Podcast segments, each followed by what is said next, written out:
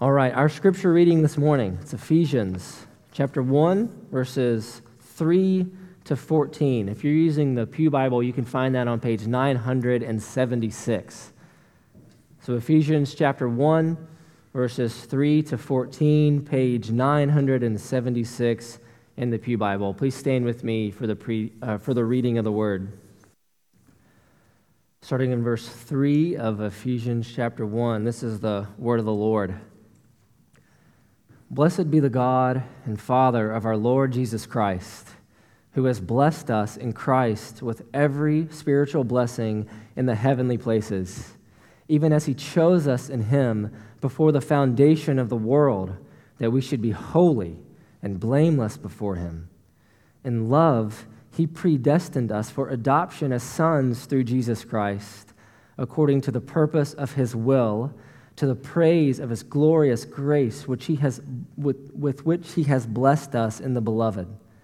In him we have redemption through his blood, the forgiveness of our trespasses, according to the riches of his grace, which he lavished upon us in all wisdom and insight, making known to us the mystery of his will, according to his purpose, which he set forth in Christ as a plan for the fullness of time to unite all things in Him, things in heaven and things on earth.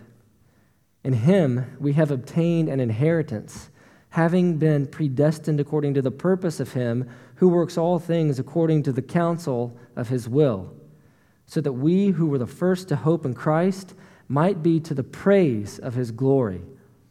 In Him you also, when you heard the word of truth, the gospel of your salvation, and believed in Him, were sealed with the promised Holy Spirit, who is the guarantee of our inheritance until we acquire possession of it, to the praise of his glory.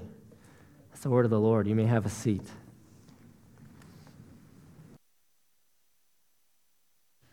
Morning, Bethel. Good to see you all. All right.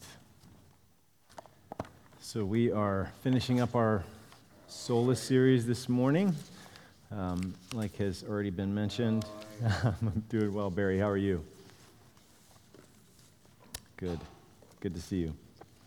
So, um, as we dive into Romans 11 33 to 36, that's our text for this morning. As we dive in, this is going to be a little bit of a unique morning because, first off, I'm going to offer an apology. Second, oh, I got your attention.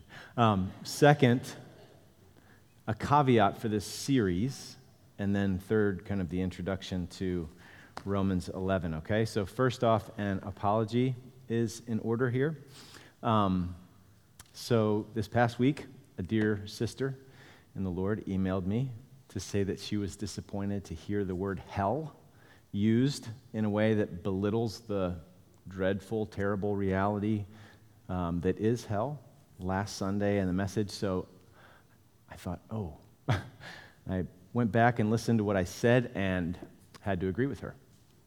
So I apologized to her, and she wasn't asking for me to publicly apologize, but I want to apologize to all of you as well. So I was speaking of, if you weren't here or if you're visiting or whatever, I was speaking of the freeness of the gospel and the fact that Roman Catholics often look at our understanding of the security and assurance that flows from it is finished. So last week was on the basis of Christ's work alone, solus Christus. And we looked at that from John 19:30. It is finished when Jesus said that on the cross. So we talk about security and assurance that is ours because of the fact that it is finished, that Jesus totally paid our debt.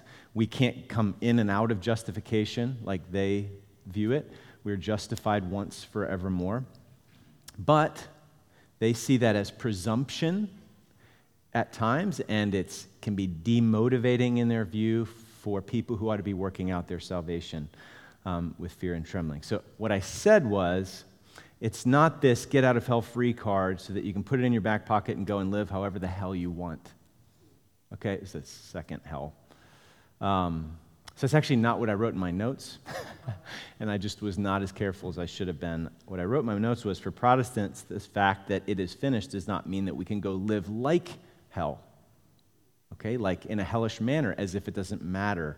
So I wasn't careful in what I actually said, and even though I was, in a sense, kind of loosely quoting the common sentiment of many who view salvation by grace alone through, through Christ alone as a license to sin, I use the word hell in a flippant way, um, which does just make this very real, terrifying reality. Um, it just kind of belittles it, and, and it's just flippant. So I'm, I apologize for using the word in that way. Um, preaching and teaching God's word is a sacred responsibility. Words matter. I want to be really careful um, in using them. And I think this is also an opportunity for me to say um, that I just commend this sister for graciously confronting me. And I would want to encourage all of you if I ever misspeak or misrepresent God's word, don't ever hesitate to do the same thing. Okay? Um, so that also got me thinking of an elephant in the room, maybe for some of you, that we haven't addressed, unless you were here at 9 o'clock, because the documentary addressed it fairly well. Um, but for the rest of us, I thought it would be healthy um, to consider this. And this is where I said, apology, just did that. Caveat for this whole series elephant in the room. I was wrestling with it in even deciding whether or not we should show the documentary, um, even if we should do this whole month on the solas, because um, Reformation history, even though it's wonderful, is also mixed, and there's a lot of mess and sin involved in it. So um, we haven't addressed really the flaws of these significant historical figures that we've honored in this series. So often it's mentioned, for instance, that John Calvin allowed the city council of Geneva, where he lived and served, to execute Michael Servetus for heresy. Luther was mightily used by God, and Luther was also given to some pretty vicious verbal attacks on those with whom he disagreed. So, again, the video showed that, but some of you weren't here for that. So some of what he said was warranted, some of it was way over the line. Perhaps some of you have heard the charge leveled that Luther was anti Semitic. Okay, so it's a little more complicated than that, but still, through his writings, he made some virulent attacks on the Jews. So some people even draw the connection between Luther in Wittenberg, Wittenberg in 1543 and Nazis and the atrocities they committed 400 years later.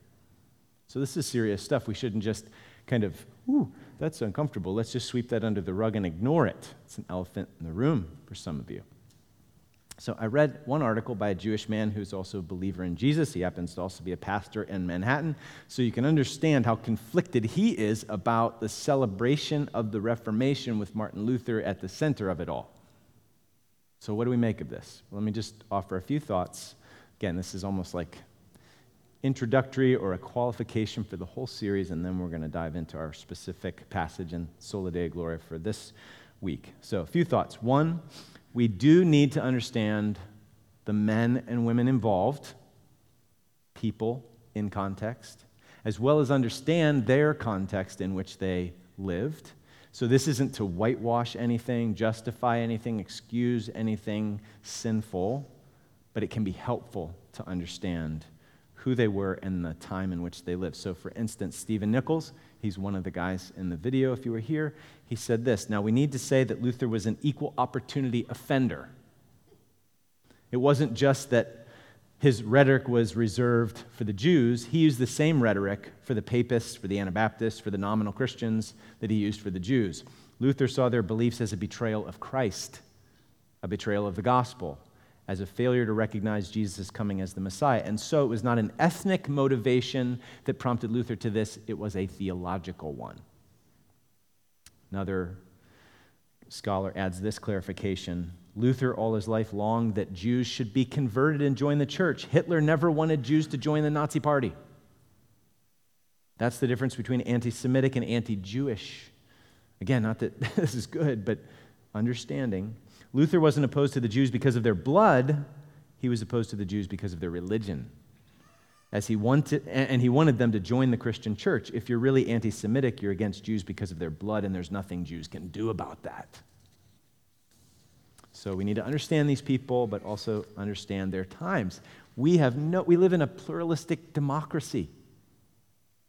We just don't understand this wedding of church and state that was so normal for them. So they lived in a time where church and state were wedded. Luther was basically working toward creating a unified Protestant society, just like there was a unified Roman Catholic society.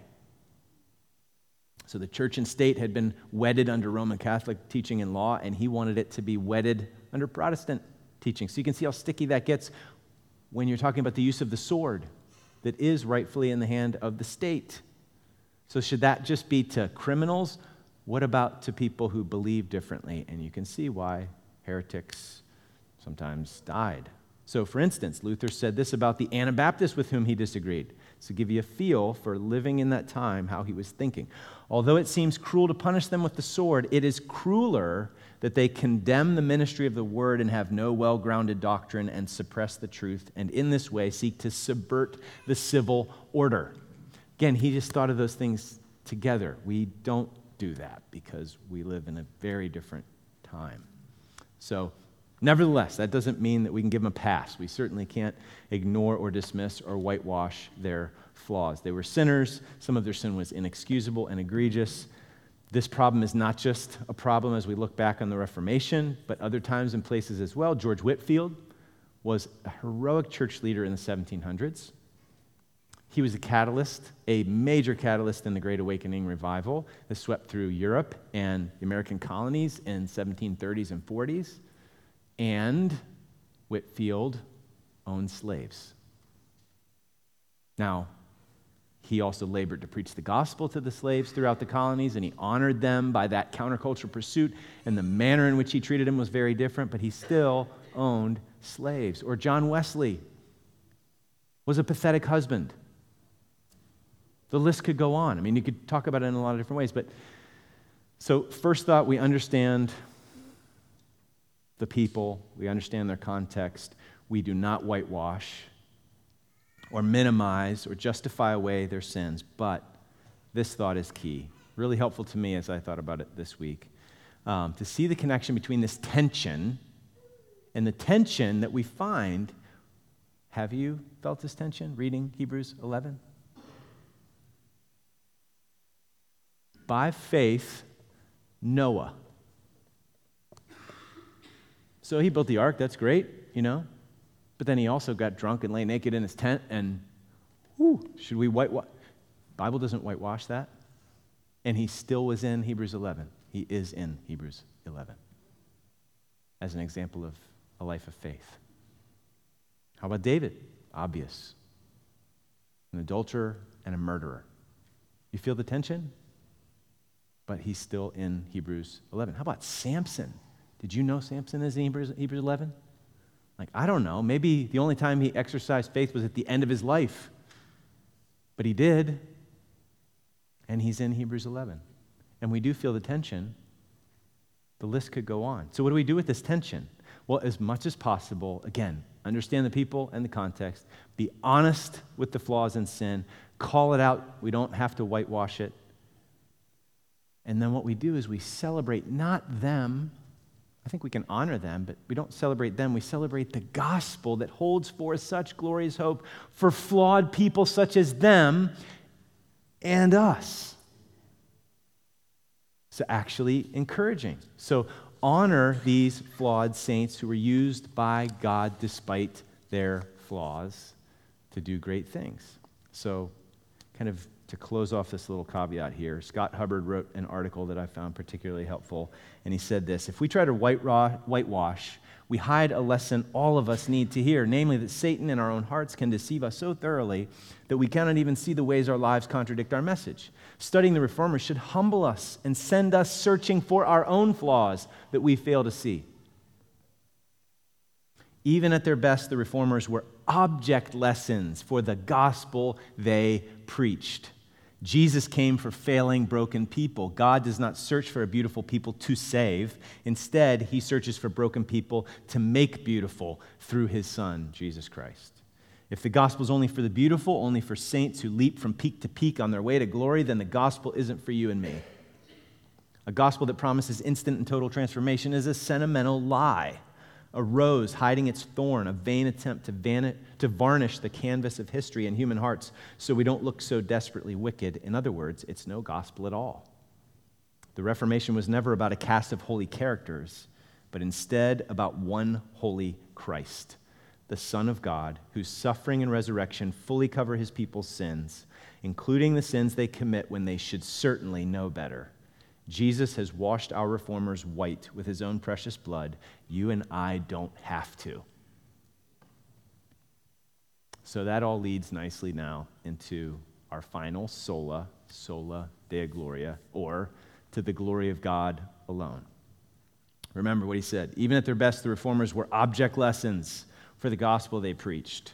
Jesus came for failing, broken people. God does not search for beautiful people to save. Instead, he searches for broken people to make beautiful through his son, Jesus Christ. And as a result, who gets all the glory? If it was just the beautiful people, just the people that were good enough, then who gets the glory? So he alone gets all the glory. Like Psalm 115, it should be in our hearts, welling up and it was probably welling up this morning as we sung those songs. On our lips, Psalm 115:1, not to us, O Lord, not to us, but to your name give glory for the sake of your steadfast love and faithfulness. So, as we consider Sola Dea Gloria, I want to just start by thinking of another person um, who is kind of loosely connected to the Reformation. Um, Johann Sebastian Bach lived 200 years after Martin Luther. Bach was born on March 21, 1685, in the German city of Eisenach. So he actually went to the same school that Luther went to in Eisenach. Okay? He was deeply influenced by Luther. He was able to pore over the Bible in his own language in German because Luther had translated the Bible into German 200 years previous. Okay, so even if you don't know or like Bach's music, I'm guessing we've all heard of him. Everybody? Okay. So during his lifetime, though, neither Bach nor his contemporaries ever thought his music would be famous for centuries to come. So he humbly created in relative obscurity. Most of the stuff he created was just for the church. Just. It was for his church. And he died.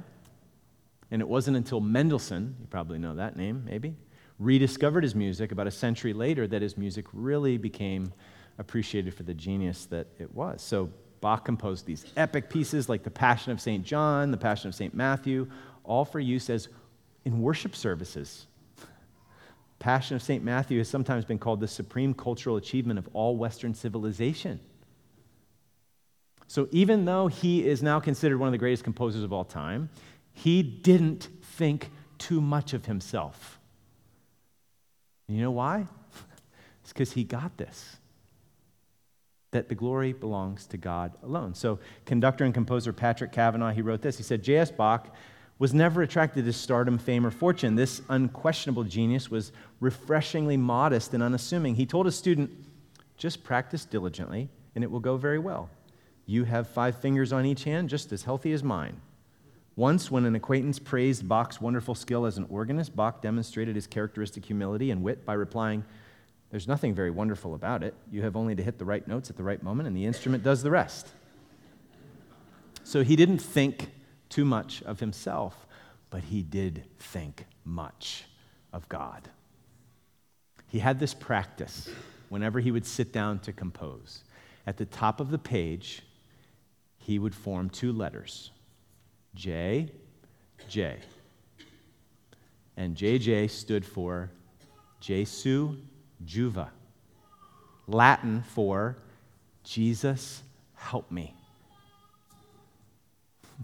And then he'd pour out his heart and soul in his work. And once he was finished and he was satisfied with his work, he would write three more little letters at the bottom of the composition S, D, G. Can you guess what they stand for? Come on, are you awake? All right, Soli Deo Gloria. So the purpose of his work was always the glory of God. He wanted to reflect the glory of God in his creative work. And he wanted to give all the glory for his beautiful music to the one from whom it came, through whom it came, because it should abound to his glory. So, Jesus help me, soli deo gloria. That sounds like a really great summary of the Christian life, doesn't it? Sounds like a great way to bookend all of life. So we'll come back to that at the end. But this Sola series has been a study of the five summary points of the Reformation, which is really recovery of the gospel of grace, a summary of, of those key teachings and doctrines. Russell summarized them well earlier. So we're justified, declared righteous before God in His sight, accepted by God by grace alone. It's a gift through faith alone. That's the only way we access it is with the empty hands of faith. And it's in or based on the finished work of Christ alone. And so it abounds then to the glory of God alone. So today we have the final sola. This is the purpose of all the others. It's the reason why all the others matter so much because they preserve the glory of God in salvation. So let's look at Romans 11, verses 33 to 36.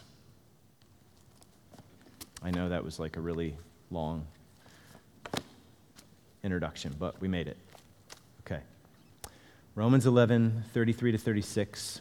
We'll read this section and then start to walk through it a little bit this morning.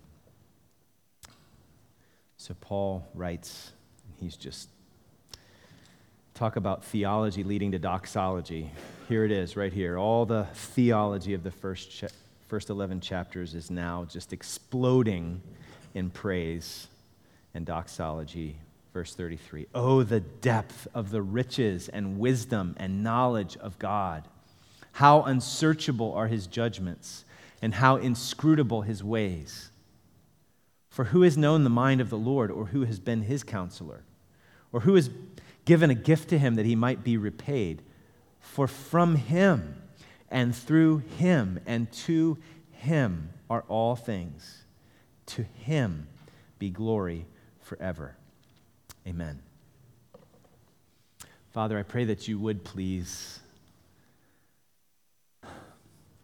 help us not only to understand how all theology should lead to doxology, but would you cause it to happen?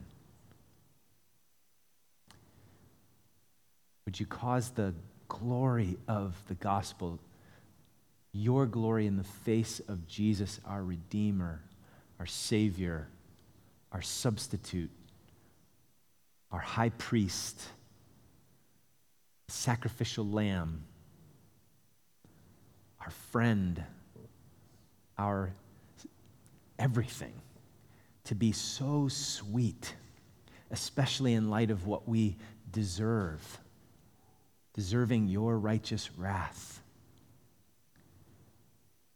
That it would be so sweet to us that we couldn't help but explode with joy and thanksgiving and praise like Paul does here. Praising your greatness, your majesty, your glory. So cause it to happen this morning, cause it to happen tomorrow morning regularly in our lives that we would be, that we are people, like Ephesians 1 says, that we would be to the praise of your glorious grace. We ask it in Jesus' name. Amen. So, first point as we walk through the passage here oh, the depth. So, look at verse 33. Oh, the depth of the riches and wisdom and knowledge of God. How unsearchable are his judgments, and how inscrutable his ways. So, again, this is kind of the, the climax, as it were, after all these 11 chapters of doctrine. And we've actually looked at some of them earlier in the series. Um, we looked at chapter 4 and chapter 3. And so, all of this grace that's ours in Christ and, and God's work in human history and providence to bring this grace to us. The glories of chapter 8 is think about all of that glorious truth that God's working all things together for good, that nothing can separate us from his love, all of that. The, the challenging and confusing things in chapters 9 through 11 about God's sovereignty and our responsibility and, and the hardening on the Jews and then it opening up and the gospel going to the nations. And then one day, Jews will be revived and brought in and saved and all of this stuff. He's just unpacking all of this. And then he just can't help but worship God for his grace. So I think it's sometimes surprising, maybe even confounding, maybe even counterintuitive, us, counterintuitive for us to see how God's, God works in our lives and in history. You know, hindsight's 2020, but when we're living in the midst of it, it can be really hard. It also can and should be humbling and awe inspiring. The depth of the riches of God's wisdom and knowledge, it's just deeper than the ocean. There's just no way we could plumb the depths. It's just beyond us. We're too small. He's too great. Oh, the depth. So, Isaiah 55 For my thoughts are not your thoughts, neither are your ways my ways, declares the Lord. For as the heavens are higher than the earth, so are my ways higher than your ways, and my thoughts higher than your thoughts. So when we wrestle and are frustrated or disappointed or we are angry or we rage, instead of doubt and anger, what if, what if this wonderment is actually intended to be a reason for worship? To be reminded of how small we are, how big and great He is. I mean, have you ever, I think what we do have, we probably all have experienced this to some degree or other. Have you ever had those aha moments, weeks, months, years, decades later. You're confused going through some difficult providence. And then in hindsight, you go, oh, look at how God worked that for his glory. Can those times serve our faith to trust him when we don't understand? Where his ways being so infinitely higher than ours would be reason to worship, not reason to rage against him like the Cowper poem. Trust, um, judge not the Lord by feeble sense, but trust him for his grace. Blind unbelief is sure to err and scan his work in vain. God is his own interpreter, and he will make it plain. Even though he waits on that sometimes, and it's not as quick as we would like, we can trust him.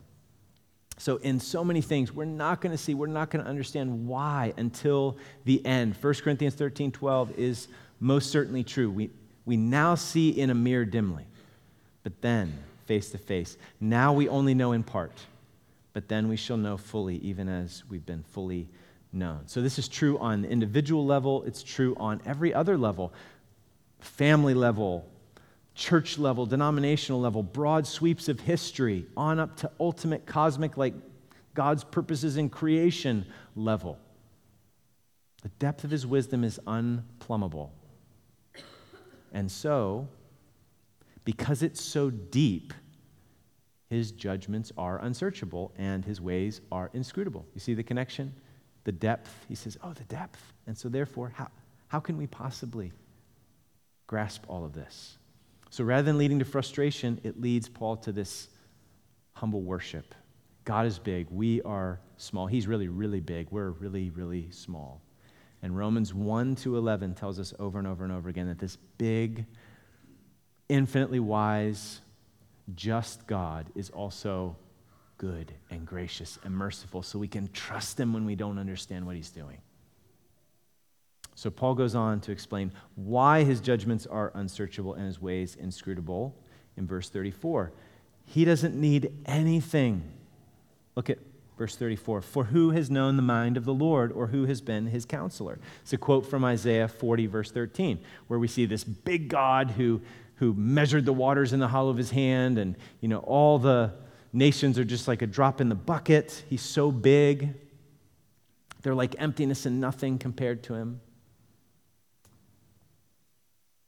So, who would have known ahead of time? That's why the disciples were so confused. That's why the Pharisees hung him on a cross. Who would have known that, that God would send his Messiah to save the world that he would take on flesh and be a poor peasant carpenter born to a young girl raised in a nowhere town, dead end town, kind of like the wrong side of the tracks.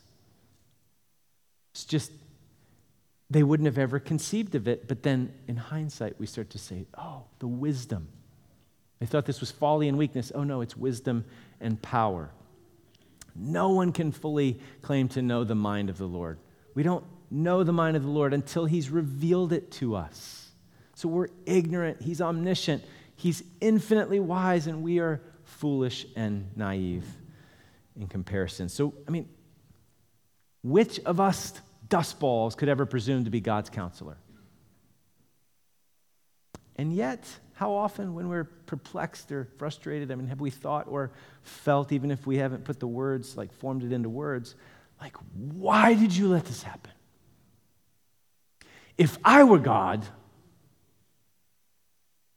why won't you answer this prayer? As if God is a fool and we are so wise, as if we could counsel him. Just like Job, after he was addressed by God and he saw God's greatness. I mean, he, he was just about driven mad because he didn't, it didn't make sense to him. And he was starting to question God's goodness and justice. But then he saw God. He was confronted by God. He heard from God and he saw God's greatness and his smallness and he was given perspective and he put his hand over his mouth. So we're encouraged here to do the same thing, to praise God for the depths of his wisdom, not to curse him for the things we don't understand. So, speaking of Job, Paul actually goes on to quote Job in verse 35 Or who has given God a gift that he might be repaid? So,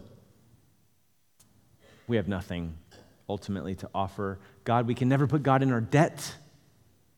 All we have is already His. He's the one who gave it to us. Acts 17 24 says, The God who made the world and everything in it, being Lord of heaven and earth, does not live in temples made by man, nor is He served by human hands as though He needed anything, since He Himself gives to all mankind life and breath and everything. So we can never do anything in order to earn or win His favor. The only wages we deserve is death. The only thing that we bring to the table is our sin. So God doesn't need our counsel. He needs no gifts. You can't bribe him. You can't ever put God in your debt. So then Paul finishes by giving the ultimate reason why no one can give anything to God. Point number four on the outline, if you're using that or up on the screen. Verse 36. Love this verse. I think we can meditate and ponder the depths of this verse, the breadth of this verse for the rest of our lives. For from him and through him and to him are all things. So, of course, therefore, he gets all the glory. Sola Deo Gloria. To him alone be glory forever. Amen? So, from him and through him are all things. What do you have that you did not receive? So, we can't boast as if we didn't receive it. Every good and perfect gift comes from above. James 1:17. God demonstrates his love in that while we were sinners, we had no claim on him, he gave his son to die for us. Romans 5 8. I mean, it's just it's just all over Romans. You, you know what you could do if you want a little Bible study? Just put from him, through him, and to him at the heading on a piece of paper and read through Romans and just see all the stuff that fits into every one of those categories. Oh, that's from him, that's from him, that's from him, that's from him, that's from him. That's through him, only through him, only by his grace, only through his grace, only through his grace, only through his grace. And so, of course, he gets the glory, he gets the glory, he gets the glory, he gets the glory, he gets the glory because we're all together under sin, right? Romans 3 9. What then? Are we better than they? Not at all, for we have already charged that both Jews and Greeks are all under sin. So then he says, but now, and turns and lays out the gospel. Verse 22, chapter 3 of Romans. There's no distinction All have sinned and fall short of the glory of God. And so, of course, salvation is a gift by his grace through the redemption which is in Christ Jesus. So, with that kind of predicament, with this kind of gospel of grace, there's no boasting. We have no right, no reason to boast, which is why in Romans 3:27 then what becomes of our boasting? It's excluded. By what kind of law? By law of works? No, by the law of faith. So here's this gospel of Jesus by grace alone, through faith alone, in Christ alone, and of course it's to the glory of God alone. So if you are a Christian here this morning, why are you a Christian? To what do you attribute it? Is it because, well, you know, I've always been kind of spiritually minded, interested in the things of God? Well, why were you spiritually minded and interested in the things of God? From Him. All things. Well, I grew up in a Christian home, you know, went to the Christian school, heard that. Well, there's plenty of people that do that and don't believe in Jesus, so why do you? Is it anything in you? Are you just smarter than those other people? No, from Him. This is really sobering and humbling, and it ought to just cause us to tremble with joy. Like, is it because you're smarter or more insightful or wiser? No. Well, I, you know, I just discerned the coherence of Christianity and I, I, I searched all these things out. Is it because of your search? Why'd you search? There's plenty of people with higher IQs than every one of us in this room that have rejected Christianity. Is it because you're so nice and God likes nice people? Well, that's no, okay? No. Romans 9 says, I will have mercy on whom I have mercy. Moses quoting God. And I will have compassion on whom I have compassion. He said that to Moses. And then Paul writes, So then it depends not on human will or exertion, but on God who has mercy. From him, all things. Through him, all things. And so to him, the glory for all things. It's the most humbling, like thanksgiving producing truth in the world. So, Christians, we're going to struggle with why, of course. We're going to have like humble, honest questions, but not the kind of ugly, you know, put God in the dock, in the courtroom to kind of, you know, challenge him and cross examine him. Like, why me? No, if, if you're alive together with Christ, it's, I'm not going to hell. I'm going to heaven. Why me? What's the answer to that question? It's not in you. It's not in me. It's not because there's anything special like, oh, I really want to have him on my team. It's going to bring so much to the table. It's, it's, the answer's in God. 1 Corinthians 1 for consider your calling, brothers and sisters, that there were not many wise according to the flesh, not many mighty, not many noble, but God has chosen God has chosen the foolish things of the world to shame the wise. God has chosen, see, that's the decisive work right there, God's work to choose. God has chosen the weak things of the world to shame the things which are strong, and the base things of the world, and the despised. God has chosen the things that are not, so that he may nullify the things that are so that no one may boast before God. Because to him alone belongs the glory. By his doing, you are in Christ Jesus, from him, through him, who became to us wisdom from God and righteousness and sanctification and redemption, so that, just as it is written, let him who boasts boast in the Lord. From him, all things, through him, all things, to him alone belongs all the glory. So this is, again, it's, indiv- it's true at the individual level, it's true at family, community, society, cosmic levels. It's from him and through him and to him are all things. Of course, we're going to have questions. Of course, we're going to go, Ugh.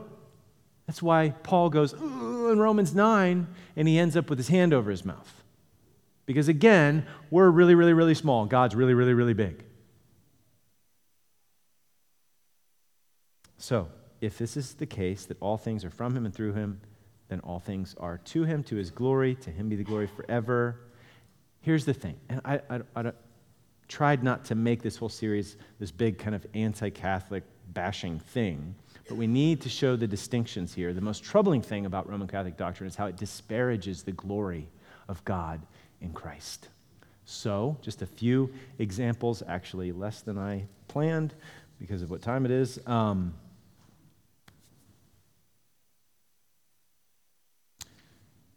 just take indulgences in purgatory. If, if the sacrifice of Christ is enough, if it's fully sufficient, why would you need to purchase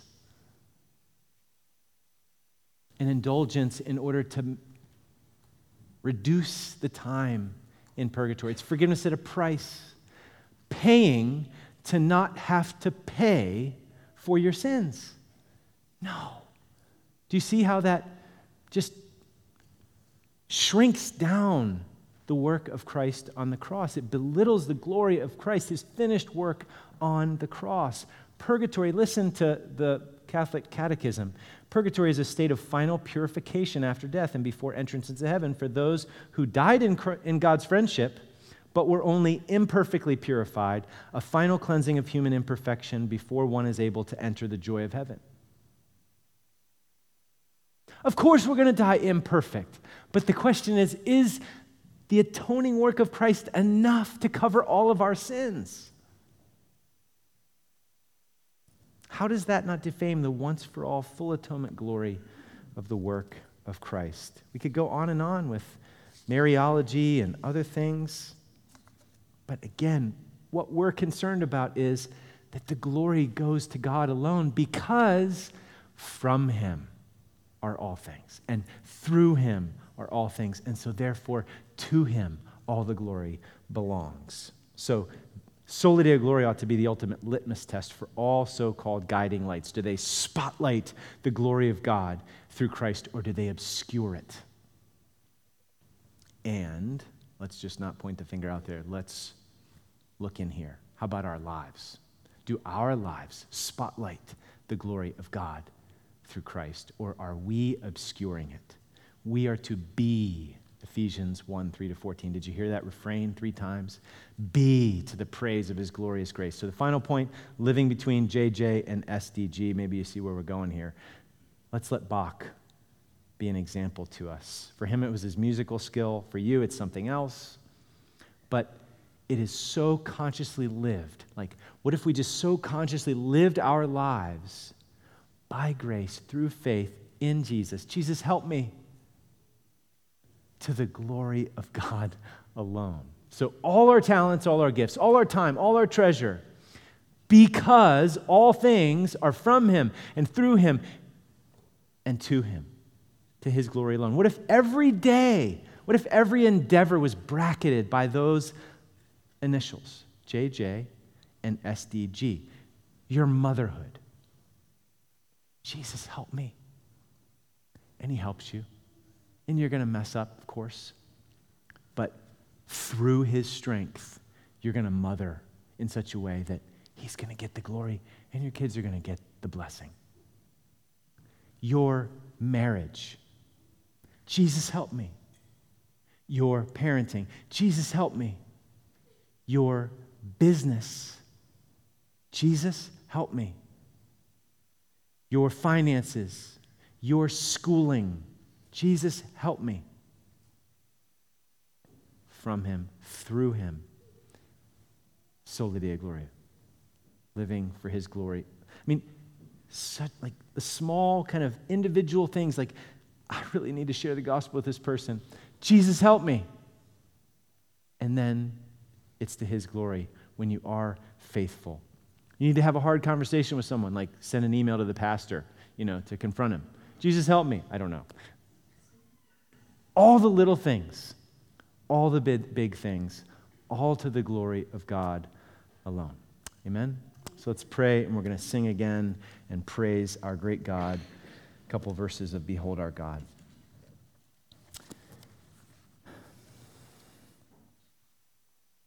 Lord, I pray that you would please help us to live these Reformation solas, that we would base our lives on the rock solid foundation of the authority of your word.